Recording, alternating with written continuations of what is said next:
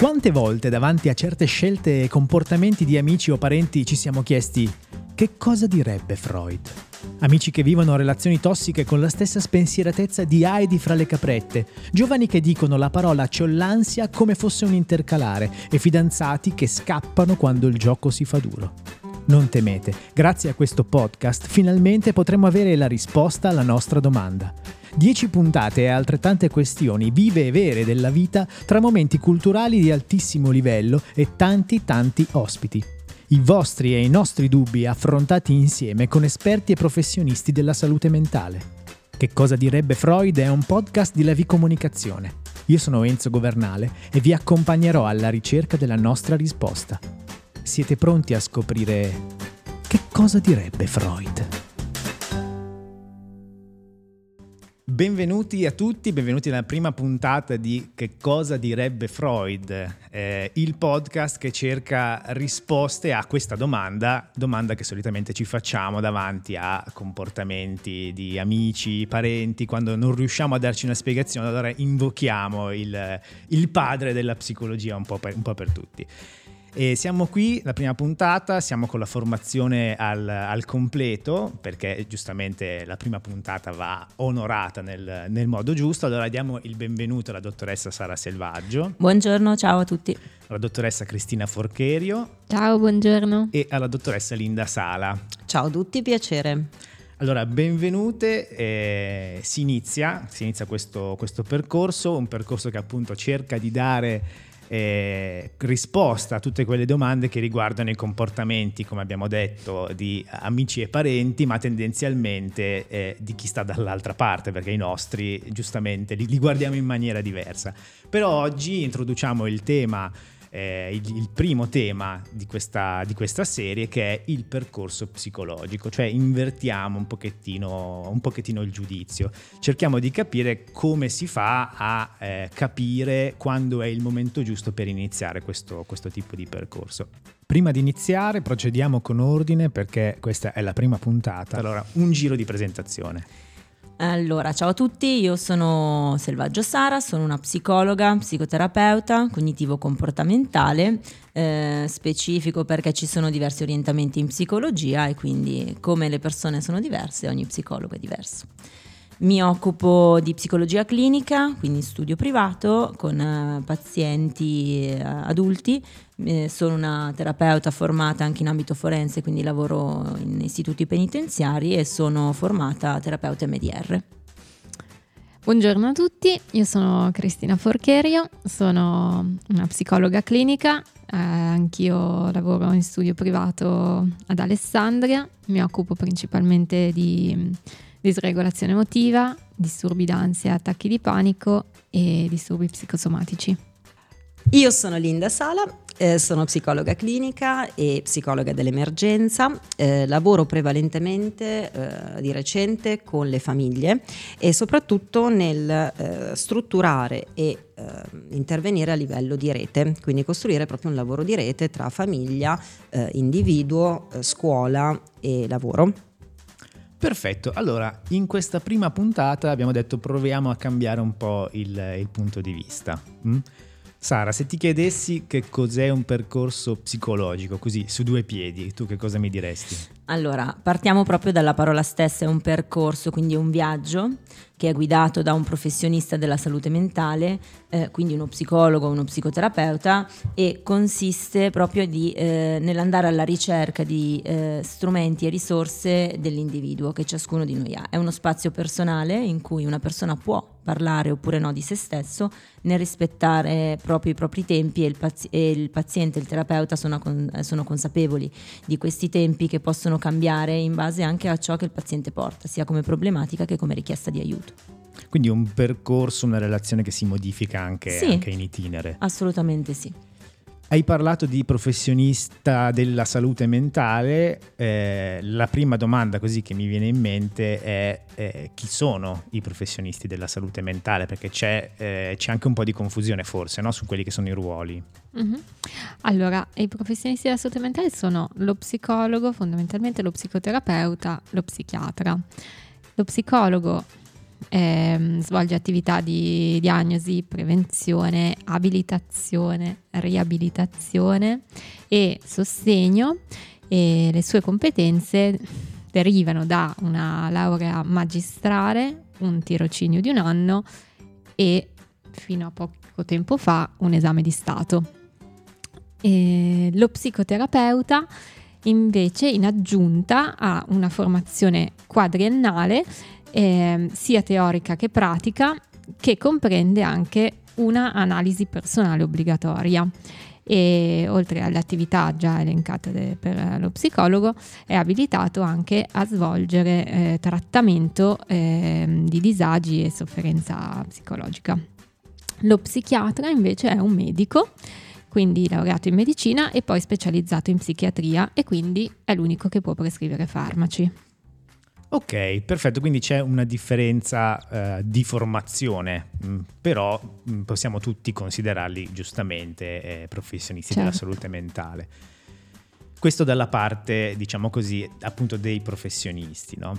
Torniamo un attimo al, al, al, nostro protagonista, il protagonista di questa puntata, che ad un certo punto eh, prova un po' a guardare il proprio di comportamento e si accorge eh, che c'è qualcosa che non va, ok? Quindi chiederei a Linda, come ci si accorge, no? secondo anche la tua esperienza con, con, con i tuoi pazienti, di aver bisogno di un percorso psicologico? Beh, sicuramente quando eh, si ha la percezione di non farcela, di non farcela da soli, perché tutti abbiamo le nostre risorse che mettiamo in campo nei momenti difficili eh, della nostra vita, nei vari settori e sicuramente ci si prova da soli, chi più chi meno, a seconda del, eh, delle proprie inclinazioni e, e forze no? personali che si sono strutturate durante la vita. A un certo punto però la rete amicale, piuttosto che eh, le risorse esistenti, piuttosto che le risorse personali, non sono sufficienti e la percezione si ha, eh, arriva di solito, questo arriva di solito dai pazienti, ci ho provato in tutti i modi e eh, non, non, so più, ho bisogno di qualcosa di esterno. Ecco, c'è questo vissuto del, dell'esterno che poi è il professionista della salute mentale, no? che si eh, personifica ecco, nel, nel professionista e quindi c'è bisogno di qualcosa di più. Quindi se ho capito bene eh, c'è una percezione che si ha che c'è qualcosa che non va e che da solo eh, appunto non, non, non, riesco, quindi chiedo aiuto fuori, per cui ad un certo punto c'è anche un momento in cui si accetta il fatto che da soli non si può fare e c'è bisogno di un aiuto. Sì, ehm, si accetta quando appunto questo malessere dura da molto, da troppo tempo, quando inizia a condizionare pesantemente la, la vita quotidiana e, e magari si sono già tentate altre soluzioni che non hanno avuto effetto. E, nel, il momento dell'accettazione è un momento secondo me un, un po' delicato perché bisogna superare ancora oggi l'idea ancora diffusa che il malessere interiore, il malessere emotivo sia soltanto un capriccio, una debolezza, una pigrizia, a volte la classica frase eh, datti una mossa. De- datti... Esatto, se, se, lo vuoi sei tu che allora devi volere stare bene. E, ehm, no, in realtà non basta purtroppo la forza di volontà e mm, bisogna anzi comprendere che il valore, mm, il malessere emotivo ha soprattutto lo stesso valore e la stessa validità di un malessere fisico, quindi non è qualcosa di cui ci si deve vergognare o si deve nascondere o qualcosa che appunto si supera semplicemente volendolo, esattamente come non si supera spesso un, mal di stomaco, mal di denti con la forza di volontà. A volte serve un aiuto. Anzi, molte volte il malessere fisico, il malessere emotivo e psicologico sono collegati. Eh, spesso il nostro corpo ci parla di un malessere che noi ancora non, non, non vediamo e non sentiamo o comunque non colleghiamo a un qualcosa di emotivo psicologico interno.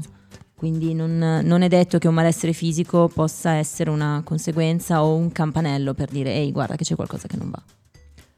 Allora, torniamo al, al nostro protagonista eh, che ad un certo punto si rende conto, accetta eh, di, di avere la necessità anche di avere un aiuto esterno e poi come si muove per poter cercare il proprio psicologo? Ci possono essere diversi canali, ehm, può essere eh, utile rivolgersi al proprio medico di base che magari ha un professionista di riferimento, eh, ci sono le ASL con gli sportelli, ma è, è, anche molto frequente chiedere a amici, parenti o conoscenti che magari già eh, stanno facendo un percorso o eh, ci si può anche rivolgere alle piattaforme online che eh, hanno degli elenchi o comunque anche associazioni e gruppi di riferimento con elenchi proprio di terapeuti inseriti e uno va a leggere e inizialmente magari sceglie distinto di pancia, no? E, ovviamente è una relazione e quindi solamente eh, iniziando il percorso posso capire se il terapeuta che ho scelto magari sulla fiducia o distinto è il terapeuta giusto per me ehm, non è detto che il terapeuta che io scelgo eh, è un terapeuta con cui io possa instaurare una relazione di fiducia e mi possa affidare completamente, quindi non diamoci per vinti perché eh, magari il nostro terapeuta è il secondo della lista. Perfetto, perfetto. Quindi eh, diciamo che sono svariati i modi, no? Quindi ci sono degli strumenti tecnologici, ci sono le conoscenze, le amicizie, i parenti, eccetera, eccetera. Ci sono le strutture sanitarie che sono a disposizione della, della salute pubblica. E, ma da, dalla pandemia in poi le cose sono, sono cambiate anche in questo senso. No? Si parla molto e ci sono molte proposte di terapie online. Qual è il vostro pensiero? Allora, il nostro pensiero eh, personalmente eh, dipende. Dipende perché eh, essendo una relazione eh, c'è chi preferisce o predilige una relazione in studio, quindi il classico colloquio terapeutico, eh, quindi paziente e eh, terapeuta presenti nello stesso studio, ma anche la terapia online. La terapia online è uno strumento che si può utilizzare eh, oltre nel periodo pandemico è stato un grande strumento eh, per noi e anche per i pazienti stessi, ma eh, nelle situazioni eh, fuori dal, dall'ordinario, banalmente un'influenza, non posso presentarmi in studio, un impegno di lavoro, le vacanze, per mantenere magari la cadenza che eh, si è prefissata, quindi tutte le settimane io ho bisogno di avere il mio colloquio e eh, non sono fisicamente disponibile ad, ad, ad accedere allo studio, quindi posso collegarmi online eh, ci sono pazienti eh, più predisposti alla terapia online o meno e ci sono anche delle eh, problematiche o comunque delle difficoltà, delle, delle situazioni in cui ehm, non è possibile fare terapia online. Quindi eh, dipende. Io penso, penso, che ad oggi con gli strumenti e le tecniche che abbiamo e la formazione nostra anche rispetto al, um, all'approccio e all'accoglienza del paziente online, um, io credo di, um, che sia efficace tanto quanto la, eh, la, terapia in presenza, a me viene mm, da dire un 98%, di solito uso una percentuale e, mm, e soprattutto come dicevi anche tu Sara giustamente la comodità, no? la comodità di essere raggiunti anche a distanza distanza. Eh, a me capita di avere dei pazienti in Finlandia che magari poi si trasferiscono, uno in Messico e, e, quindi questo capita, può avvenire, mantenere anche la continuità e la relazione terapeutica soltanto grazie all'online, quindi la terapia online eh, approvatissima. Ci piace. Allora, nelle puntate di Che cosa direbbe Freud, il nostro podcast che cerca di trovare risposta a questa domanda, per ogni puntata ci sarà un ospite in collegamento telefonico al quale chiederemo se effettivamente quello che ci raccontiamo eh, corrisponde al, al reale. Allora, qui con noi oggi abbiamo Elisa. Elisa, ci sei? Sì, sì, ci sono. Ciao. Ciao, ciao, benvenuta, benvenuta. Allora, Grazie. tu sei una, una persona eh, che sta seguendo un percorso hm?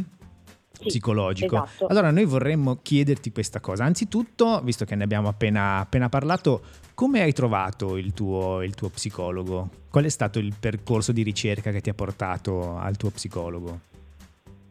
Allora, mia mamma è in terapia e quindi io sentivo il bisogno di dover, cioè, di dover cercare anch'io un aiuto e un sostegno, sono andata a chiedere a lei e quindi grazie a lei e alla sua terapeuta mi hanno dato diversi nomi e sono riuscita ad entrare in contatto con queste persone.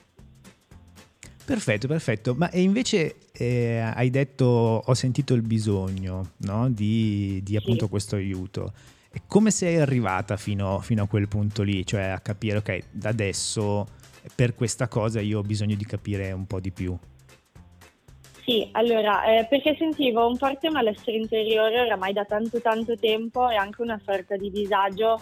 Sono arrivata tipo al punto di essere nel buio più totale dentro me stessa, di non riuscire a reagire e di non avere neanche le forze, le risorse adatte e quindi ho proprio detto ok voglio essere aiutata perché voglio riuscire a migliorarmi, a star bene, a ritrovare queste risorse e a motivarle sempre di più per aiutarmi.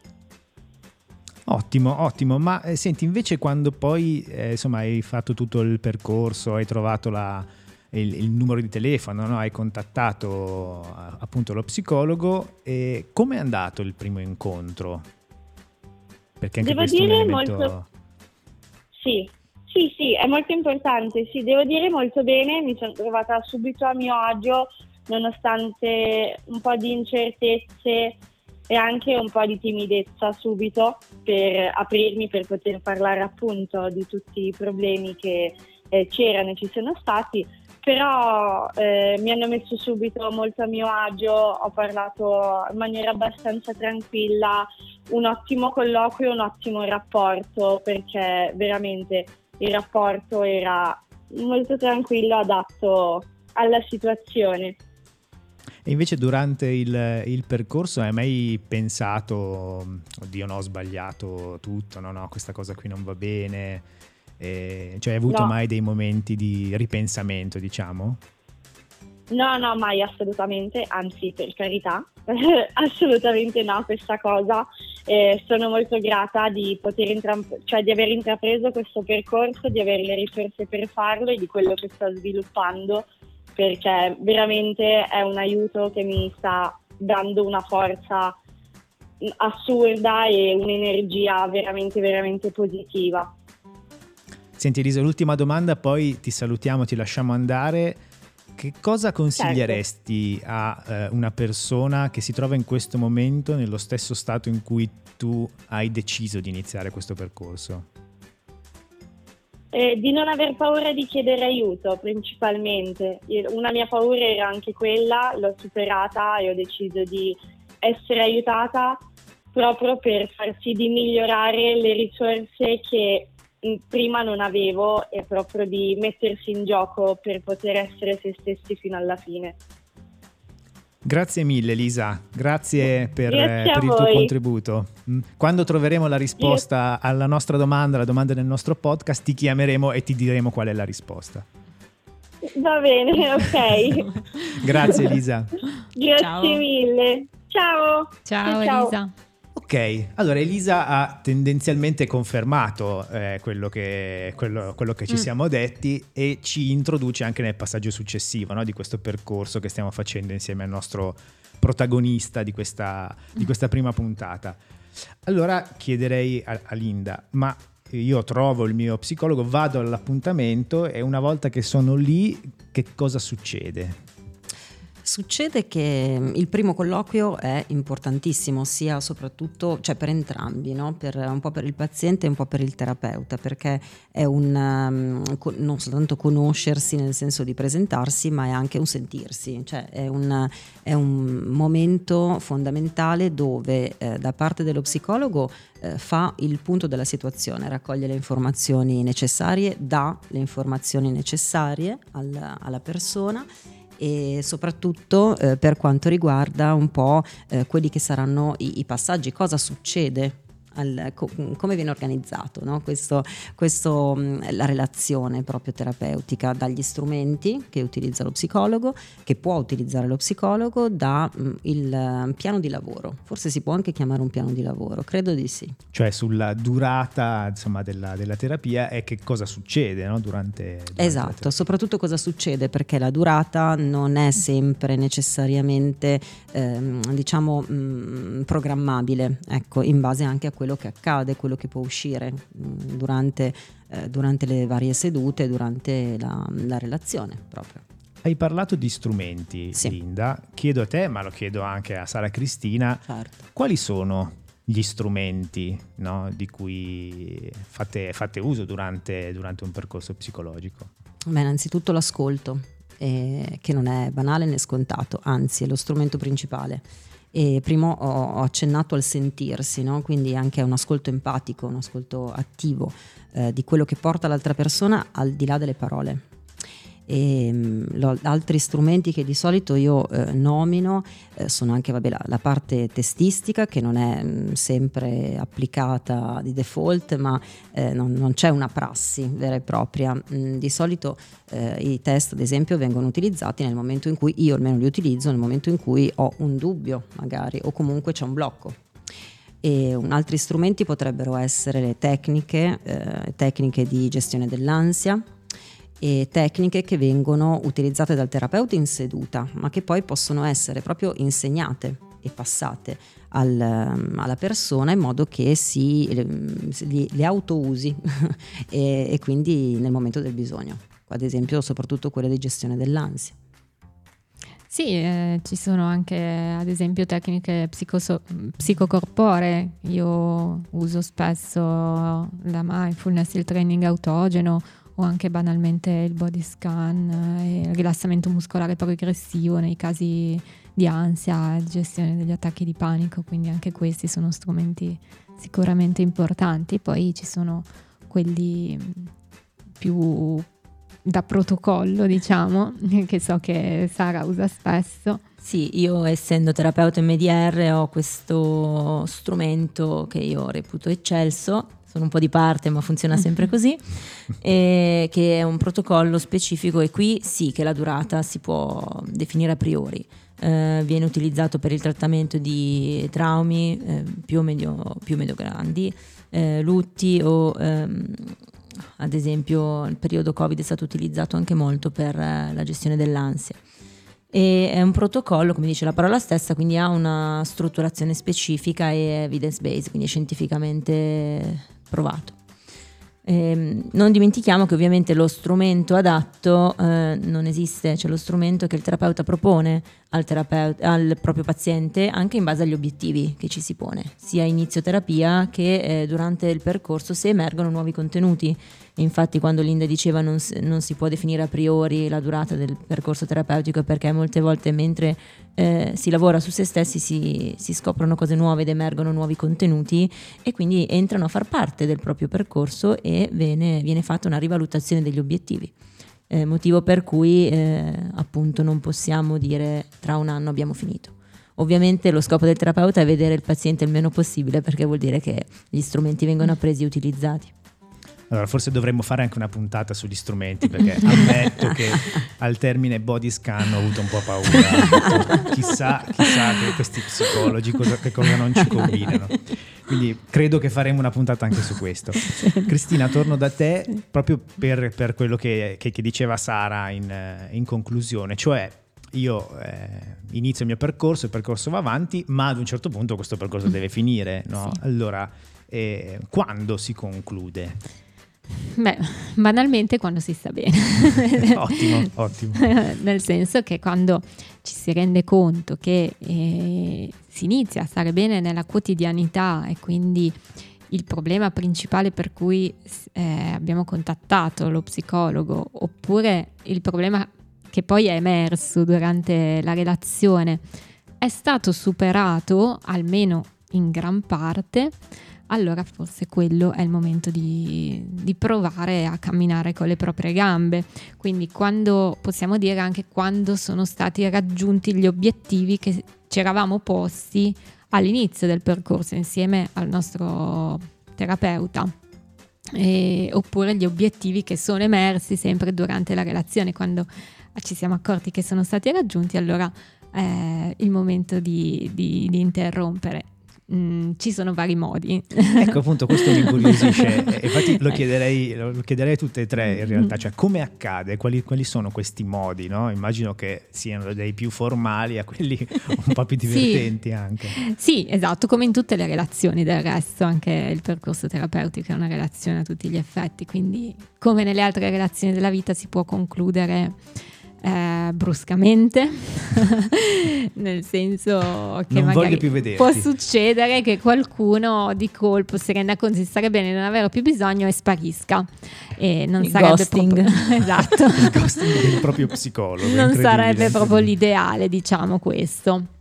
Ehm, oppure, mh, al contrario, ci sono pazienti che hanno paura a interrompere il percorso, magari soprattutto quando è stato molto lungo, hanno magari paura a, a- a dire al terapeuta o a, o a trovare loro stessi il coraggio di interrompere questa relazione e, e essere con- e diventare consapevoli di, di non averne più bisogno.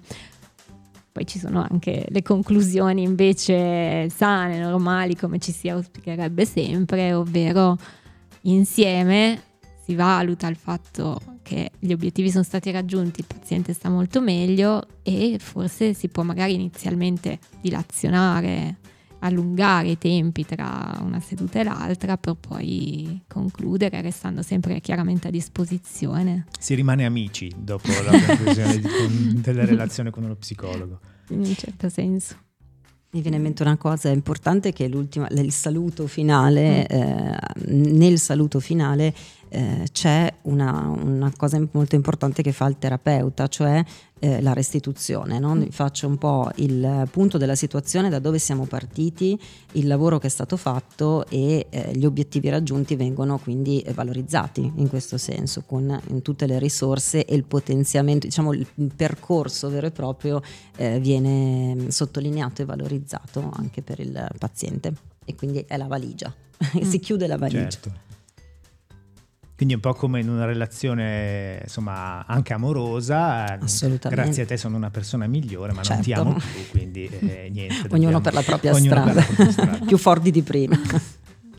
Allora, qui a che cosa direbbe Freud cerchiamo di essere divulgativi. Allora, proviamo a parlare di psicologia in maniera semplice, il più semplice possibile. Quindi, eh, arrivati a questo punto della, della puntata, abbiamo bisogno di mettere un po' alla prova no? questa, questa semplicità. Allora, chiameremo eh, per, ogni, per ogni puntata un caro amico di, di Freud, proprio probabilmente hanno fatto anche l'elementare insieme, insomma, sono, sono cresciuti insieme, per provare a spiegare in una frase, in 60 secondi, che cos'è, in questo caso per questa puntata, il percorso psicologico. Se Teresio capisce quello che noi, che noi andiamo a dire, allora avremo eh, ottenuto il nostro risultato, no? saremo divulgativi. Proviamo a capire se è in linea. Pronto Teresio? Pronto? Chi Te- c'è? Tere- Benvenuto, sono Enzo, siamo, siamo di Che cosa Ah, direbbe ancora Freud? quelli là. Sì, esatto, sì, sì. esatto. Allora Teresio. Mm. noi, noi vorremmo Sì? fare questa prova come ti avevo spiegato. Anzitutto raccontaci un po' com'è stato fare le elementari con Freud. Ma che cazzo fa? Sedesi. Allora, abbiamo, abbiamo scelto il personaggio giusto. Abbiamo scelto il personaggio Eh, giusto. eh, Allora, adesso eh. Sara ti dirà una, una cosa. Sara. Sì. E tu devi dirci se eh, hai capito oppure no quello che ti ha detto Sara. Eh, già non ho capito quello che mi hai detto tu. Comunque, vabbè. Buongiorno Andiamo Teresio. Buongiorno. Buongiorno, Sa, buongiorno. Che bella voce giovanile, brava, brava. Continui così. Allora, Le vorrei spiegare che cos'è un percorso psicologico. percorso psicologico. Vai, eh, eh, forza, Ok. forza. Il percorso psicologico è un percorso appunto di crescita e conoscenza personale che serve Mhm. per trovare e riscoprire delle capacità e delle risorse personali Ah. per superare dei momenti di difficoltà o di malessere emotivo con l'aiuto di un professionista che eh, dovrebbe essere uno psicologo o uno psicoterapeuta. Eh. Teresio, è abbastanza chiara questa spiegazione? Cioè c'è uno che mi, mi risolve dei problemi, insomma. Ma eh, cosa vuol dire emotivo? Sono Cioè- dei maless- eh, un malessere emotivo che può essere legato a eh, un periodo di sofferenza, a un qualcosa che ci è successo e che non riusciamo a superare. Solitamente Ma magari qualcosa... eh, Prego, prego. no, no, no, vada avanti, vada avanti, che poi adesso Magari un, anch'io. momen- magari un momento di forte tristezza o di rabbia o eh, quando magari eh, ci succede qualcosa di, di- di grave o di brutto e non riusciamo a superarlo.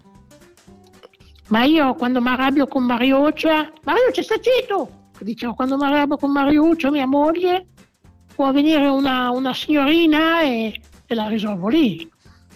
Bene. Diciamo che eh, si può eh, lavorare sulla comunicazione tra lei e Ah. Mariuccia, sì, assolutamente. Ecco Teresio, non Ho è che arriva uno e fa la magia e poi tutto torna a posto, ci devi Eh, mettere anche il tuo no. impegno. E Eh, cosa no, ci devi devo metterci- mettere? Il tuo impegno. Eh, ho 86 anni, non è che mi posso impegnare tanto. Cosa devo Vabbè, da, fare? da qualche parte insomma lo troverai magari in Ma cosa devo fare? Cosa devo fare? Cosa devo fare? Contattare il terapeuta, il terapeuta le chiede qual è il problema, se il problema è eh, arrabbiarsi con Mariuccia, si va a cercare Oh. qual è eh, una possibile soluzione eh, insieme a Mariuccia. Eh, Va bene eh Teresio, ah, Teresio noi ti, Allora, ti ringraziamo venite? tantissimo. Quando è che venite a trovarmi? Dovresti venire tu da noi, Teresio. Arrivo Di solito subito. funziona così. Mariuccia, esco, eh? No, non ci vediamo a pranzo. No, no, arrivo subito, grazie. Datemi poi il numero. Va bene. Ciao Grazie, Teresio. Dottoresse, dottoressa, un grande saluto. Prima o poi vengo, eh? Arrivo Grazie a trovarvi. te. Grazie a lei A voi. Teresio. Allora, inauguriamo qui nella prima puntata di Che cosa direbbe Freud uno spazio che abbiamo deciso di dedicare a chi ci ascolta. Cioè, da questa puntata in poi, chi ascolta questo, questo podcast può eh, mandarci dei messaggi, può scriverci delle mail, può scriverci in, in DM sul- sulla pagina Instagram eh, per poterci fare delle domande, per dirci insomma se abbiamo detto delle cose che corrispondono alla realtà eh, oppure insomma possono, possono raccontarci un po' quelli che sono i loro dubbi, le loro domande, le loro perplessità.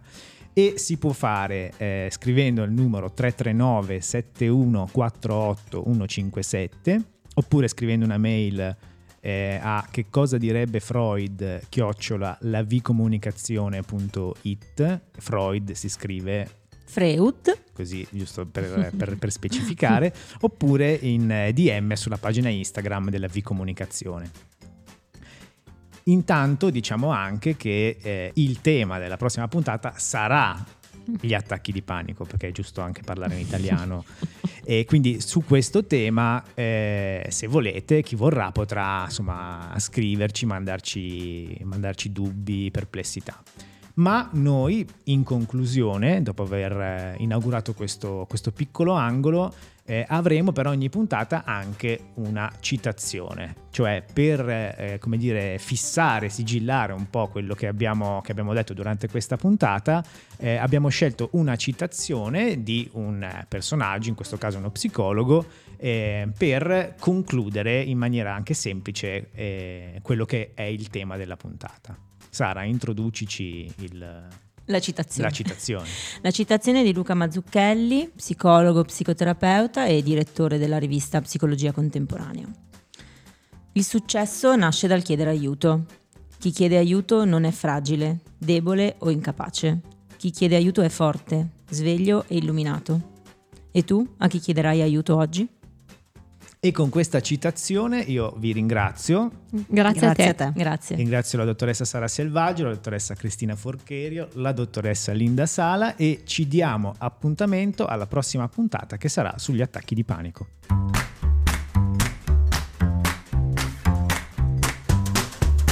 Che cosa direbbe Freud è un podcast di La V Comunicazione, scritto e diretto da Enzo Governale, con la collaborazione di Sara Selvaggio, Cristina Forcherio e Linda Sala. Ha partecipato a questa puntata Elisa. Per mandarci le vostre domande, dubbi o perplessità potete scrivere al 339 714 8157 oppure inviare una mail a che cosa direbbe Freud chiocciolalavcomunicazione.it.